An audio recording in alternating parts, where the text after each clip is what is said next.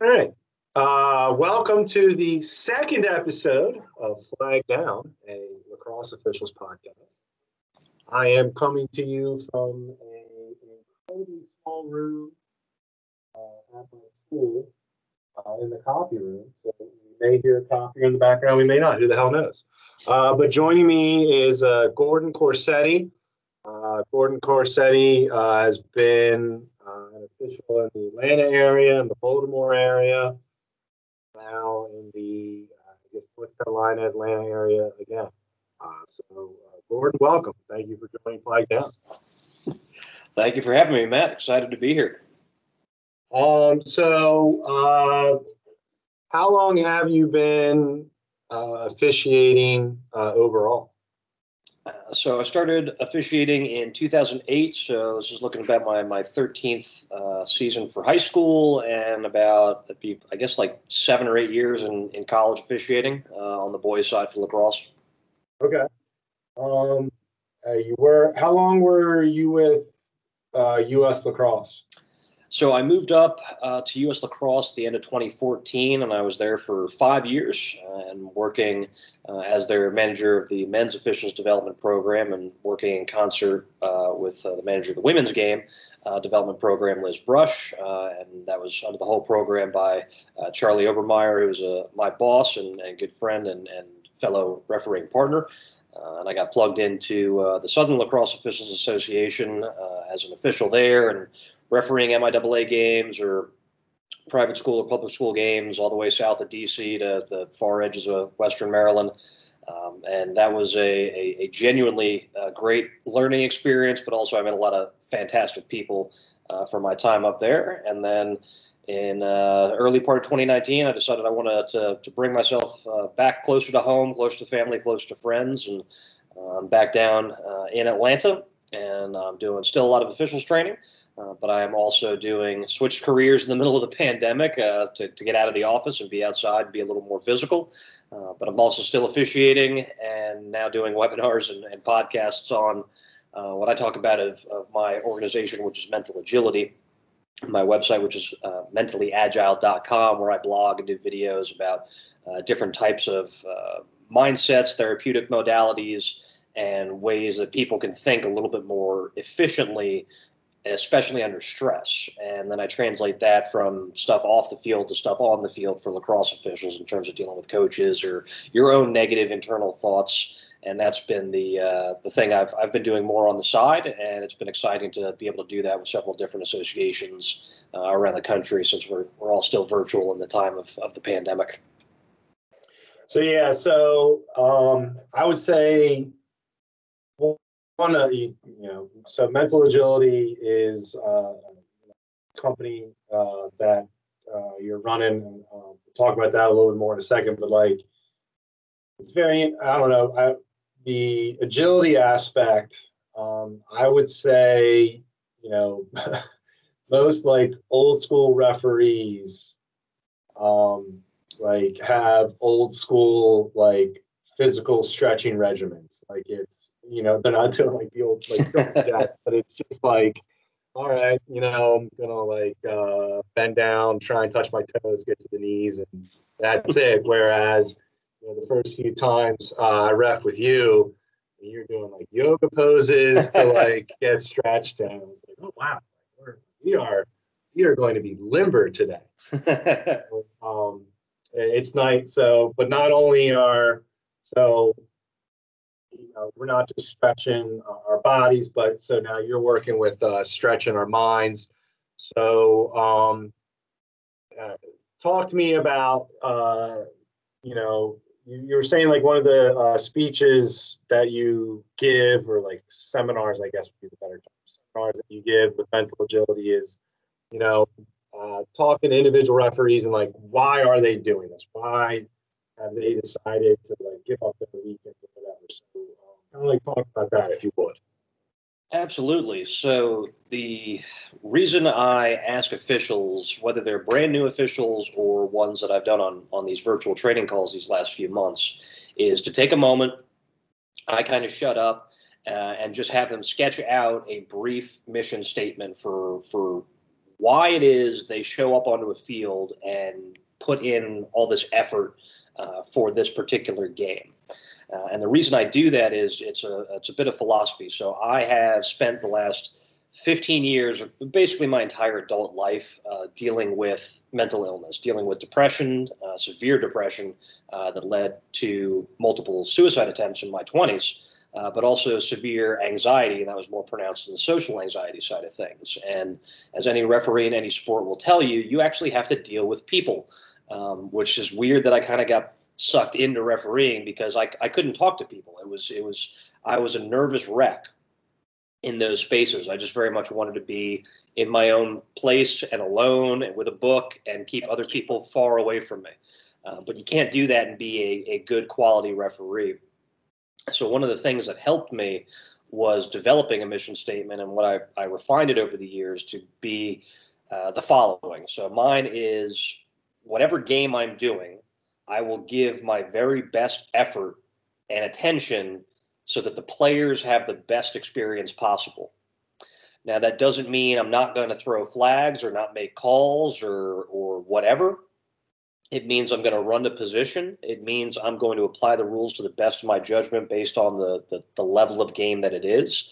Uh, and also, I am going to try to find ways to tell players that they're doing a good job. So, uh, one of the things that I do uh, in games is I used to when I started off I'd say hey get stick or get off his back or um, and that was telling other coaches that I wasn't calling fouls and I was telling players to to stop doing an illegal thing.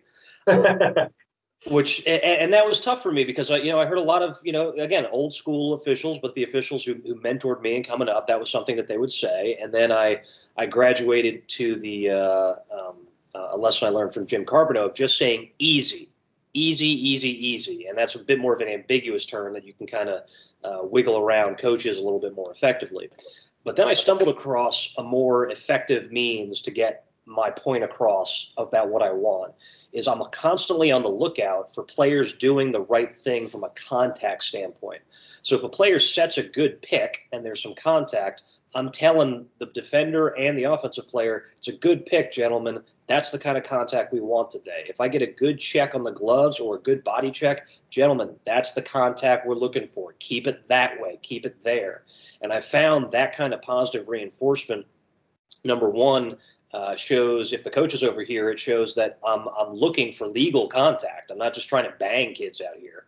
Uh, but two, it, it puts a bug in those kids' ears about, hey, uh, this referee is going to let me play as long as I play within the rules, and he's telling me that what I'm doing is okay. So I, am going to keep doing this, uh, and that's that's has caused me, I think, to have to have smoother games as a result, no matter what level I've been at, and better relationships with players because I'm not like constantly telling them not to do something. I'm just telling them when I notice them do something good. Um, so that's one bit, but that comes back to my mission statement of I'm, I'm giving my full attention, my full effort to the players all the time so that they have the best experience possible. And that matters whether I'm doing a 6U game all the way up to whatever college game I, I might have on a weekend. And that is my why. And uh, Nietzsche is credited with saying that a man who can, uh, a man, I'll update it this one, a person who has a why can bear almost any how. And for me, in the mental illness side of things, has also been, you know, that's a driving factor why I do mental agility. Of I want to teach people some different philosophies and ways of thinking, uh, and some different mental therapies that that they can do that improves their self-talk, but just ways that they can enjoy their life just a little bit more. And I found that if you have a mission statement, uh, that you can you can lean on that in difficult moments. So that was my mission statement for lacrosse when I referee and I repeat that to myself at the beginning of pretty much every game. Uh, but my mental agility, my, my, my overall life mission statement, and I've got this written down, I've saw in several places, is um, I share methods of thinking that help people with or without mental illness live more fulfilling lives. And so I know when I have an awful, drag out, nasty day where my depression is, is royally kicking my rear end, I'm going to endure that far more easily than I did when I was 22 or 15 uh, because I know I'm going to be able to turn that experience into possibly an educational experience for somebody else through a video, a talk, or a seminar or a blog post. I gotta tell you, I mean, um, don't if I had a nickel for every time I talked about uh, Nietzsche and his uh, influences on lacrosse, you'd have a nickel. I'd be a wealthy man. Holy hell! Um, like so, uh, how had like has your like when you first did your mission statement, uh, like why you do um, is it different than what it is like today? Yes, and so I, I asked two questions, and because generally I'm speaking to an audience of it can be first year officials and it can be individuals who've been doing this for 20 plus years, uh, but this might be the first time they've considered doing this activity, right? This thought experiment, and so I'll say it is perfectly okay if your mission statement is to earn extra money, because that's typically how all of us got into this in one form or fashion, and then officiating and lacrosse and the connections that we we made with other officials really suck us in and then we get more and more bonded to the game to the experience to being an official. And that certainly happened to me. And then then my my my driving force to going to a game became less about I need to make some extra money or I enjoy lacrosse so I want to stay involved in it because I used to play and I enjoy coaching but I enjoy refereeing more so I'm just going to do this thing to okay, how can I best facilitate a good experience for the players? And that turned into more just personal work on my end. So it's like I need to know how to be in position. I need to know the rules. I need to know the rule differences. And and then that graduated into I need to be able to deal with coaches that get upset over things, whether they're upset at me or not and or or I need to bring a, a, partner along who's having a difficult game or a tough time concentrating or whatnot. And all of those things led me to my mission statement that it is now. And so I ask officials, I say, hey, just put in like why did you get into doing this? And and money or getting in better shape or having something to do that's active uh, or just something to get out of the house that's perfectly fine. That then gets you into that next step of okay so how are you going to give players a positive experience on the field? And that is that leads people into into their own referee mission statement. And I've, I've been happy that other guys have come up to me. And some some versions of it might be like i give 100% 100% of the time uh, or uh, you know the players are, are are playing hard so i need to referee to, to you know to their level of, of effort.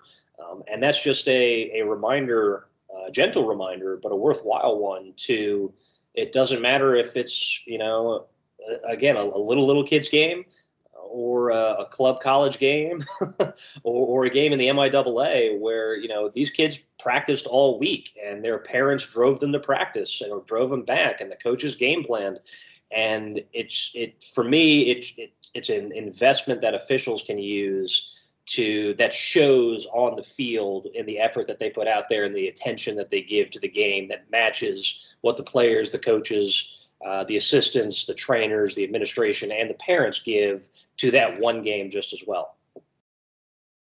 Yeah, it's kind of um, when you talk about you know like giving like trying to have like you know giving the kids like like the ability to have like the best game possible and as you get more games under your belt, your focus on how to do that changes. So I think like the first like, you know, one to three years, it's you know, knowing the rules and then knowing where you need to be.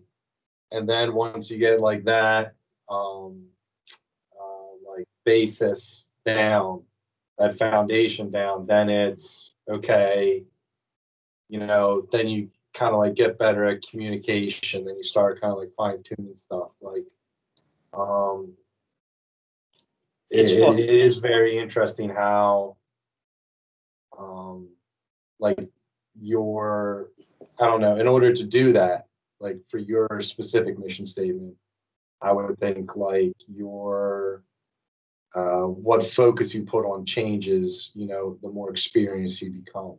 Yeah, and the the um, like so I thought I was a really awesome official after my second year, and it, it took some hard conversations from some mentors and a lot of film review to be like, wow, I actually kind of suck, um, and I, I, I honestly don't think I I felt like a a fully competent official that the players deserved um, and and to, to honor the game that I care about until like well into my 10th year of officiating.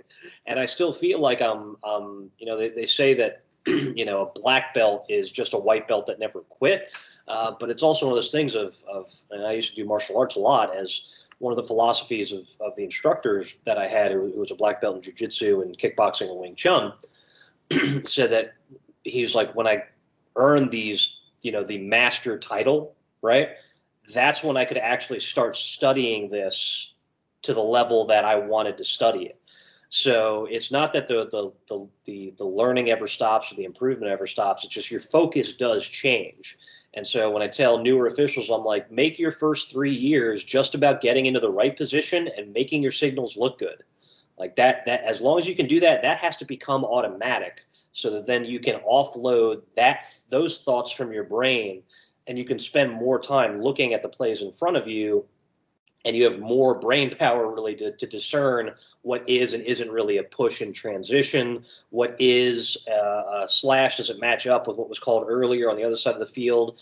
And then when you start getting into those those middle years of officiating of, of how can i better deal with people with coaches with players? How can i keep things how can i better deal how can i better deal with people?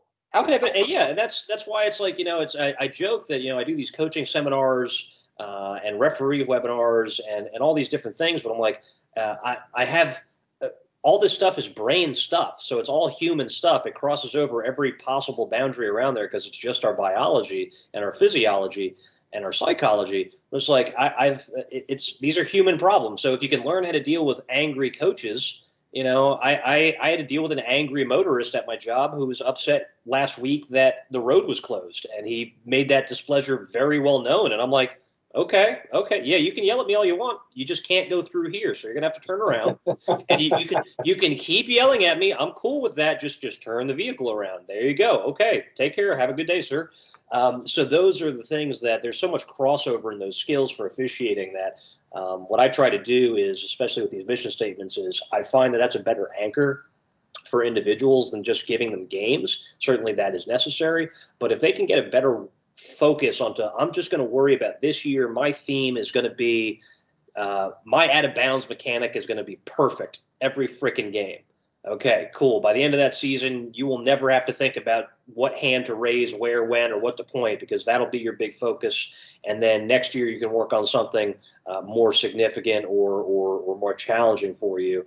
And then that is by the time they get to year three, they're actually feeling somewhat competent and they're more likely to stick around because that's, I mean, you know, we, we tend to lose guys around year three. Um, so I find that that if, if we can zero in on, on just why are they coming into this game? and then what can we most focus on and, and make that our mission statement and that can change on a year to year basis um, that that is a, a good model i've found for for keeping officials engaged especially when they have difficult games yeah so in essence you're creating like procedural memories you know like you don't have to think about riding a bike you've you know that motion you know and so know, you can focus on other things when you're riding a bike, just the same way, like if you, like you say, focus on the mechanics, those mechanics become second nature and then then focus on you're able to focus more on like those bang bang plays because you're in the right spot or you know you know where to go and that's when like you know the real fun so to speak. It, it, it um, because it's it's those things of just like yes we're watching the game but it's I mean, I, I, I shudder to think of the official I was, you know, 10 years ago um, because it, what I thought in my head didn't match up with reality. Uh, in terms of my performance and my knowledge of the rules and whatnot. And I got I got I got uh, tapped on the head by a couple of of officials uh, all over the country, really, um, who helped me kind of really see what's going on. I think the benefit of officiating from a mental standpoint is that um, you know no matter where you go, you know games are filmed, and and a lot of associations are doing really good observation programs as well. So it's one of those opportunities where you do get to get feedback on something, and if you care to apply it, then that those lessons of getting uh, uh, responses or critiques on your performance just makes you be able to be a little bit like step back from yourself and like just look at yourself um, without you know too much judgment. But then you can apply that to other areas of your life. That's how i can evaluate myself from a working perspective uh, how i evaluate myself in my more personal relationships where um, i'm like you know what to, to, to be honest about the fact that i might not have handled a situation particularly well. And then to be able to come around the next time that happens and try something a little bit more effective that's going to calm the situation down or at the very least i'm not going to say something i'm definitely going to regret. I'd like to think that i would be the exception that proves the rule where like i've always been excellent at officiating well, we call it the so it's it's obvious. So so when I was at U.S. Lacrosse, I, I managed the Laredo program on the boys' side. The women's uh, the girls' game has what's called the lead program. Same deal, level two, level three. You uh, an official shows up, gets evaluated over like seven games over three days, and they get some harsh critiques and some honest critiques by officials who've been doing this for 30, 40 plus years uh, at an extraordinarily high level. And I sat in a lot of observations. I gave a lot of observations, and the the thing that I found interesting was, you know, we, we joke as the clinicians is that some officials come for validation, uh, and others come for verification. They want to know are they actually doing this stuff right, and and will change based on the critiques they're given. The ones that come for validation, this is the Dunning Kruger effect in action, which is. all that is for those who who, who don't have a, a, a, nerd out for psychology as I do is that so there's a bell curve in performance for everything for every freaking thing whether we wish to believe that or not. And most of us are average. That's just how the the math works. Uh, you cannot be at the top 10% of everything you do and you're also not likely the bottom 10% of everything you do. You're in that that that middle range and it's a wide range where the top of the bell curve pops up and we see a lot for officials where if they start getting some better games, and I was I was this way, I was this dude um, who like I'm the best freaking official in the world, and it doesn't match reality when you compare them to other officials, and that cognitive dissonance when they realize that they go one of two ways. They either shut down and stay the same or eventually leave officiating uh, or uh, they can I, could have gone that route and I was more stubborn and I had to lean on that and be like, you know what? No, I'm going to figure out how to do this the right freaking way. Um, and that's led me to a lot of great relationships now. Uh, but the I had to be brought it had to be brought to my attention that I wasn't nearly as good as I thought I was, which is the value of observations and the value of having honest critiques from people that you respect uh, which I don't think we we regularly get all that often in our working lives, and I think we also don't necessarily get that very much in our personal lives. And to do a little bit of a personal anecdote is again, I, I live with depression, and lacrosse and officiating is one of those things that has kept me alive. Um, and I, I don't mean that to be hyperbolic. It's all of my attempts to end my life were in the fall, the, as far away opposite of the lacrosse season as I could get time wise. Um, so that th- those those games, those seasons um, were the best times of my year. And what I've had to establish now is I have to there there's a there's a limited group of people, friends and family, very limited, maybe six, seven uh, individuals who have the right at any time to call me out on something I say, um, or if I'm not replying to text or phone calls or emails, or I'm uh, being uncommunicative. They have the right to ask me, how am I doing really? And to continually keep asking me that because my brain is part of it anyway, is my own worst enemy. And I've had to out, I've had to outsource the the recognition of if I'm going into a depressive spiral to the people that know me best. And so I do that on the officiating side as well. Of I, I have my my guys hold me accountable. Like I work when I work with a first year official, and they're like, you know, oh man, I'm kind of you know, I'm nervous. If you see anything that I do, just let me know. I'm like, I appreciate that attitude, but it goes both ways. If you see me doing something and you're like, why the hell is he doing that? Ask me. I might be doing something that's a college mechanic that is not really necessary in a 13U game. So these are it, it's it's a respect factor there, but it's also a a willingness to understand that uh, if you're constantly searching and and aiming to get just a just one percent better, um, you can you can take feedback from just about anybody in any situation and utilize that to your advantage. I think that one percent is a key thing. Like you're not going to get, you know, twenty five or you know, you're not going to uh, go from being able to do like, you know, youth club games to you know, high level lacrosse, you know, high level high school lacrosse like overnight. Like there, you gotta like there, there is a process, and I think that's something that's like really, you know, um, is tough to understand. You know, like. you- well, it's it's a it's a crock pot mentality. That's what new officials need to gather. That's also what trainers need to gather as well, regardless of whether they're doing officiating uh, or or mentoring anybody in anything. Is it's a crock pot. Nobody has ever thrown a chicken, veggies, potatoes, and sauce into a crock pot, and 15 minutes later enjoyed a meal.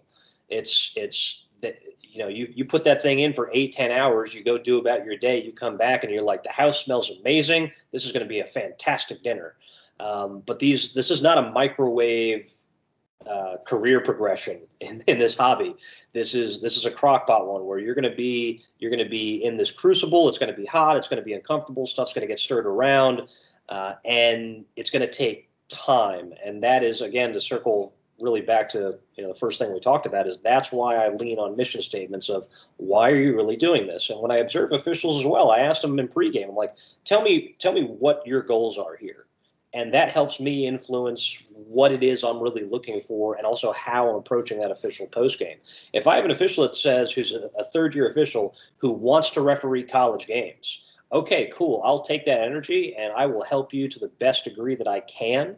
Uh, and I'm going to evaluate you then like I like I've been evaluated as a collegiate official um, because that's the standard that they're going to have to meet and they need to be exposed to that as soon as possible. But if I have, you know, if I've got a 55 year old dad whose son just graduated who wants to play and he's just good doing JV games, that's going to totally change my interaction with him and and also my expectations, right? So it's it's it's a recognition of, of why people are doing this and that helps when you're you're talking to folks and and and getting them to know why uh, a particular critique or bit of feedback is is important and that's also the other bit, you know, kind of dovetails over into the coaching side of of of recognizing why people are there. And coaches are there to win the game.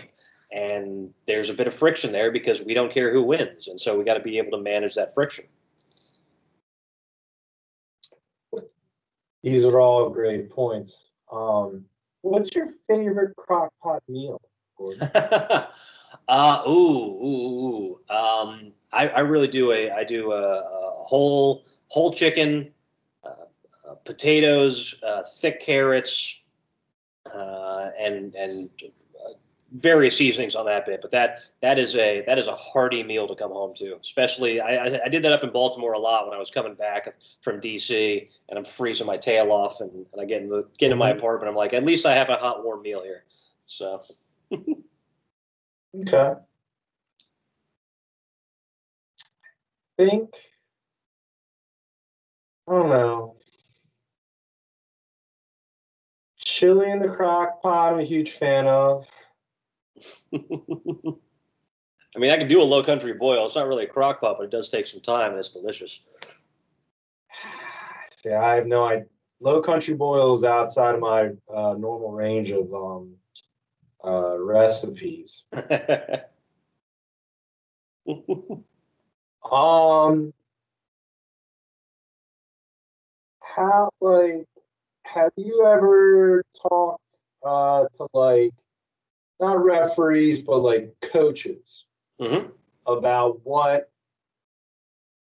their maybe like their mission statement is like you know have they thought of like mission statements for like a season, you know, or for a specific team.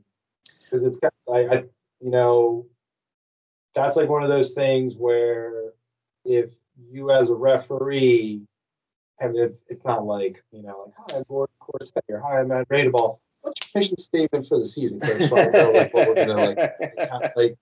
But I, I like have have I think if you as an official kind of like think about that going into a game, you know, not only so if you have your own self, but you recognize that other people have mission statements and you kind of like think about I think that helps you color your understanding of where people are coming from. So like have you talked to coaches about, you know, do they have mission statements for them?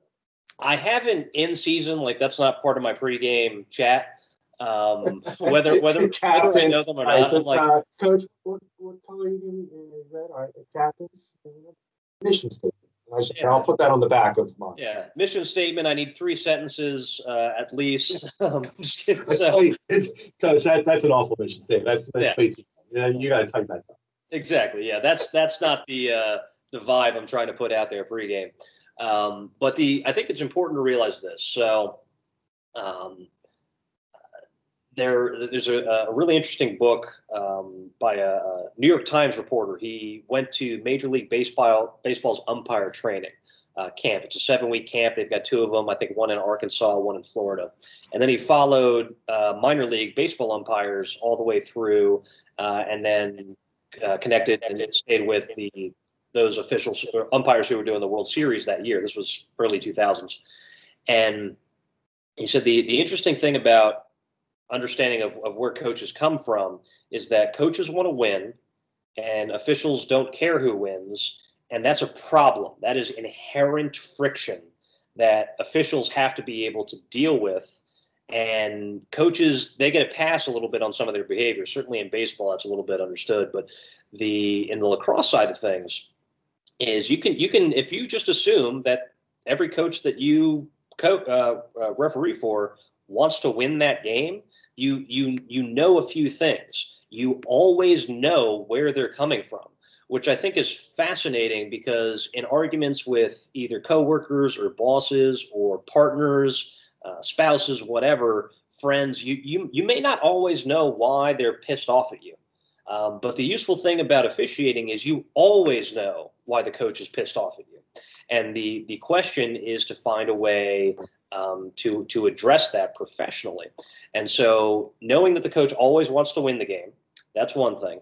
Knowing that the coach probably would love to be able to get to the state championship game, make a playoff run. I think that's fair in high school athletics, certainly in college.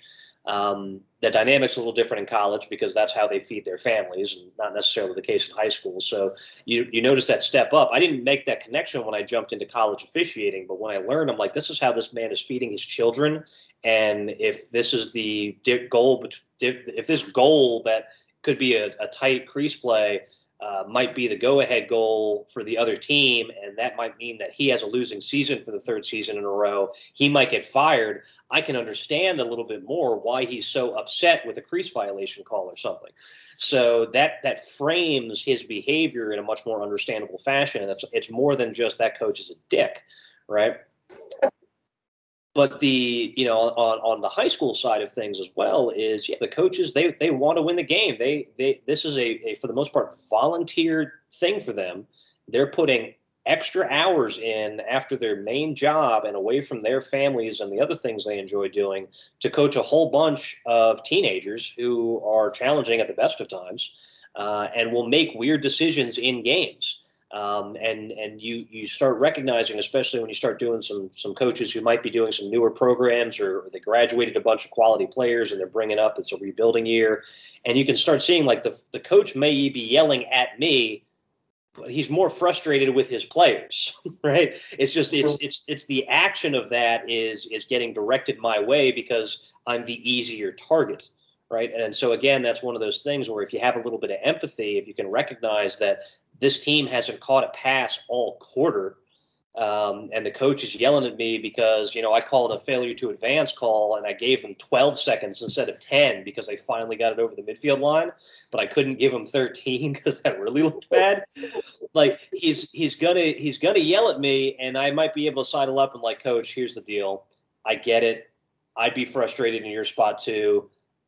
I'm trying to help you guys out here where I can, and that that's just a bit too much because you know in the games like that, the score is like twelve to nothing at that point. So mm-hmm. as long as I'm getting the safety calls, the other stuff I can kind of work with, and the other coach will will generally understands that as well. But you got to recognize a bit more. It's not just, just this coach is a problem. It's where is this individual coming from, and if you can get a better sense of that, you are much more likely to have better responses to that individual at difficult moments and that is where I come into. And, and sometimes it's just, you know, uh, and I've had this, I had this vividly. I'll do a little bit of a, of a short situation here because it's, yeah, I think it's valuable for the, the uh, uh, specifically the boys lacrosse officials. They'll, they'll know what I'm talking about. I was doing a college game out in West Maryland. Uh, the home team uh, was the dominant team. The visiting team, uh, they were in this game until the national anthem. That's how that's how poor poorly stacked up they were against the home team. Uh, the head coach and the assistant coaches, the four of them for the team, they didn't say a word all game. My crew was solid. We didn't really have a lot of flags. It's just this other team's pumping in goals. These guys are fine. We get to the fourth quarter. I'm the trail. I throw a hold call against the home team. And so that we, you know, the visiting team, the losing team goes goes man up for the next restart and I point, and my partner restarts play, and I'm the trail. I'm right. I'm nearest nearest the benches, and now the head coach and all the assistant coaches are screaming at me, jumping up and down. They have too many men, too many men, too many men, and they are they are angrily shouting this. I'm like, where the hell is this coming from? So I'm, I'm looking. I was like, I counted beforehand as I as I train and and and, and do, and I go, they have five on defense and a goalie and I turn around, um, I kind of look over my shoulder. I Coach, they they they have they're they're okay over here. And he's like, No, they have too many attackmen. I go, What? So the ball's far side. So I spare a look over my shoulder, and I count four attackmen in the home team's offensive half of the field. And I have a brain fart, which happens. It's going to happen in every level of game, anywhere, all the time. It just happens. In my head, I go, That's behind the play. We don't worry about too many men are offside behind the play. So this isn't a this isn't a problem. And that would have been fine if I had just shut up, but I allowed my mouth to run ahead of my brain. And I told the coach, that's not a penalty, coach, it's behind the play. And that was the wrong thing to say. because the coach now is up, he's like, and this, this goes, he gets furious. He's jumping up and down. There's nothing I can do to calm him down in this state. He's jumping. He's like, I'm calling your assigner. I'm calling uh, the conference leader. I'm calling my AD. You're never going to work here again. You know, th- this is atrocious. You don't know the rules. Too many men is too many men. And then they latched onto that. Too many men is too many men always. They kept repeating that.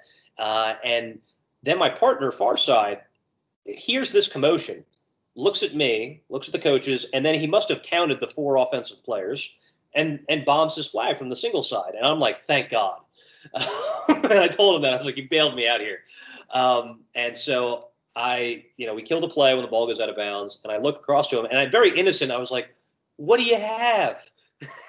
he goes, "Too many men on white." I go, "Okay," and I turn around, and I relay the penalty, and now it's a six on four restart, and the coaches are still furious with me, right? Because what have I done? I've shown that I number one don't know the rules, and number two uh, am flaunting that lack of rule knowledge to them by saying it's not a penalty and and this might be the one chance they have in this game to score a goal, right? So they'd like to at least get on the bus with a with getting on the board. And mm-hmm. so I I saddle up to the coach. My partners, I trusted them. They're they're taking care of the the uh, the man up over there. And I back up to the cone and I get right next to the coach, and I say I'm still looking at the field, and I say, Coach, and, and I'll, I'll be I was like, Coach, you're completely correct. My f up like I said, that I was like, my F up. You're right. I'm wrong. And he shut up instantly. All of his assistant coaches, dro- their jaws dropped. He took his sunglasses off and was like, nobody has, no, no referee has ever said that to me before. And I look at him and I go, Coach, I'm not happy to be the first, um, but you know what? You know, I'm gonna I, I'm not gonna make that mistake again. And and my assigner was not called. Uh, a a game protest wasn't filed. Uh, the game ended without any other issues. But the to to to recognize number one that I was in the wrong, that I communicated poorly, and that also what's the situation here? They've finally gotten the ball over midfield. They're finally man up. They might actually get on the scoreboard, and now it's a pride thing. And all I did with my commentary and brain fart uh, was piss all over the very, very, very tiny parade that they were hoping to have, right? And so that that then I could step back and be like, "Ooh, I really am in the wrong." And the only thing I can do here is be like, "Coach, I got to eat that one. I'm sorry. That's a yeah. I, I can't. I have no leg to stand on. You're completely correct." And that solved that issue. And sometimes, if just acting like a human being will bring the coaches and the players down to back to a human being level, maybe not down, but up to a human being level of like, yeah, we're, we're, we're, we're going to screw this up and we can work together to acknowledge that and move on. Think um, that's a good story. Uh, we talk about, you know, like coaches and like that, that was his, uh, you know, reason d'etre or whatever for that day. Um, the it's I think it's easy to tell, you know, what high school coaches like what their reasonings are, what college coaches their reasoning are. It might be even more difficult to figure the reasons behind the motives or like the mission statements for youth coaches because you're going to have some coaches that are, I think are there to like win games. You have other coaches that are coaching like you know, focus on skills, that sort mm-hmm. of stuff. And I think that might be like a big issue that because that's where your most inexperienced referees are going to be on a day-to-day basis. Mm-hmm. So having to like see it through the eyes of a coach, mm-hmm. or at least you know through the lens of what they're interpreting the play as, um, I think that's something uh, where you might see more conflicts because of that, because you don't necessarily know where the motives of that coach are coming, well, like individual uh, coach on a rec slash. Again, from uh, there, there are some things that we can safely assume at the at the youth and rec level. Um, you can still safely assume that the coaches would like to win the game. That's still a fair assumption. Uh, but still, and the, the useful thing about the the the youth coaching, especially with U.S. lacrosse and their endeavors in the boys and girls games across the country, is with their coaches certification program here. Is the idea is to teach these kids the skills that they can be, that they can enjoy playing the game, right, as it's meant to be played. Um, does everyone follow that directive? No, but I'd say a, a, vast majority do, and the ones that don't are the ones that we talk about and have stories about, and and and are the ones that make the news. Um, so we don't give those those folks doing it the right way enough credit in that space. But I think even the, the the thing to realize is this is folks are always like, oh, youth parents are the worst, youth coaches are the worst. I was like, well, these kids are eight years old. As far as mom and dad are concerned, that's their little baby. And we have put on their little baby what amounts to police riot gear and said you have to now compete with 19 other tiny human beings in the same gear and and try to survive. That's a weird thing. I think that's odd. Um, and to realize that you know it's like when you've got a mom yelling at you uh, because little johnny just got trucked but got trucked legally but that was a that was an illegal call two years ago uh, at his age level but now he's grown up into the slightly bigger body of lacrosse um, that what's the mom and dad naturally going to do? Oh, that's a penalty. Oh, you don't know anything. Oh, you're terrible. Same thing on the coach's side. If they're coaching, maybe some of their kids are on the game, or certainly their kids' friends. Um, and these are adults who are parents, all who have an instinct to take care of their kids. And they will, if they don't feel the officials are doing that, they will make that known. And so that's where I lean still on my mission statement, which is is is broad for a reason, but it's it's also specific. It's that um, my goal here when I step onto the field is 100% for the players and their experience. I don't care when I'm applying this in my head about the parents' comments, concerns, issues. I also don't really care also about the coaches on that end because sometimes they're not going to be able to help me have the give the players the best experience possible. I have flagged a coach for f bombing his own players in a 15 or a 14 U game, and he's like, "I'm talking to my own players," and I'm like, "You're not going to talk to them like that. You're going to talk to them as in a respectful fashion." And I am more than willing, and I've been doing youth ball since before I was even a high school official. Um, that my family ran a youth league in Georgia. That's in my blood. Uh, I am more than willing to be a dick for good behavior.